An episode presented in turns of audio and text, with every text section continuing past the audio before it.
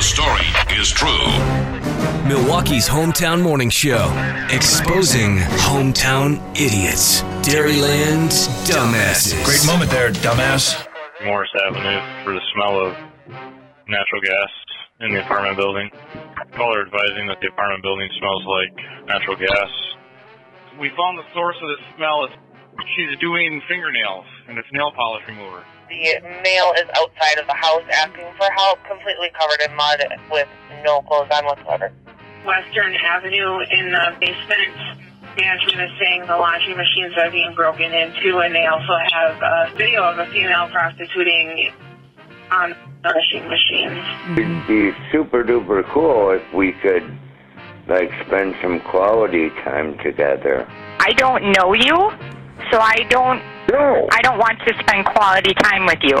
The red envoy, uh, the male driver is going to be a Brett Favre impersonator. He was just a dumbass. Daddy's a dumbass. What a dumbass. Dumbass. Alexa, who am I? I'm talking to dumbass. We're going to start in Waukesha. Thanks to Sergeant Irv sending these in. Saturday, September 30th, 3.15 in the afternoon, a couple were engaging in in- inappropriate acts in a vehicle in the Walmart parking lot on Southwest Avenue. The parties were fully clothed and the vehicle was no longer rocking upon police arrival. They were advised on their behavior and removed. Were they able to knock then? I suppose they were.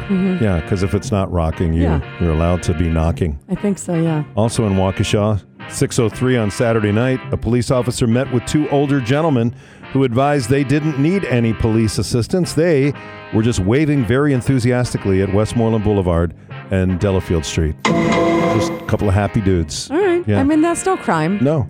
And then Sunday afternoon, October 1st, 3:36 p.m., the caller was moving into a residence on John Street and left a washer and a dryer on the lawn. They were taken. No. Mm-hmm.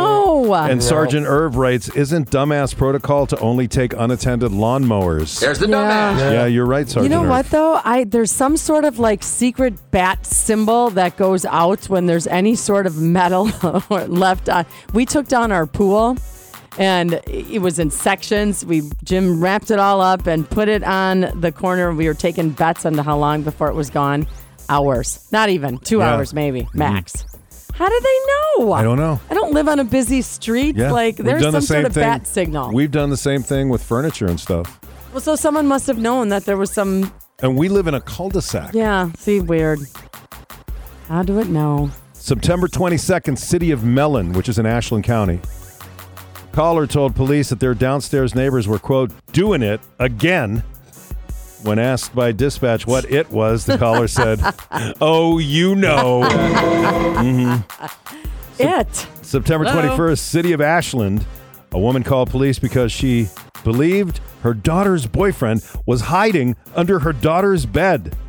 Um, she called the police. Couldn't she just look? A short time later, officers removed the boy from under the bed and took Oh. him into custody. I think it would have been really easy just to get a flashlight. Yeah, just, yeah, And yeah. Mm-hmm. look and drag him out yourself. September 23rd, town of Bear Creek in Outagamie County. A man called police to report that someone he knew was trafficking in drugs. When asked what evidence he had, the caller explained to dispatch the man wasn't making enough money to be raising five kids, so clearly he must be dealing in drugs to supplement his income. Not how. How do you know he's not selling things on eBay? Right. You don't know. Or stealing washers and dryers and then selling the metal. There Fine, you go. yeah. On eBay, on Marketplace, maybe Sure. Facebook Marketplace. September 29th, city of Janesville. A resident called police to say that the vodka they purchased at a local liquor store froze when they put it in the freezer, and vodka is not supposed to freeze, which caused him to believe the vodka had been watered down. Okay, so Interesting. Very curious. I used the Google machine. Yeah, it can freeze, I think. Oh yeah, I can, but here's the freezing point of vodka is minus 26.95 degrees Celsius, which is almost minus 17 Fahrenheit. So either their freezer's broken. Well, minus 17, nobody's freezer gets to minus 17. Yes, It's broken. I'm just saying, like, Yeah. there's something wrong with that. Um, yeah, otherwise it just turns into like a slush. Right. Your alcohol. I'll have one of those, please. Is that really a cop matter, though? Police matter? No, not at all. And what's happening in Oz, Ozaki County Community Alerts page on Facebook.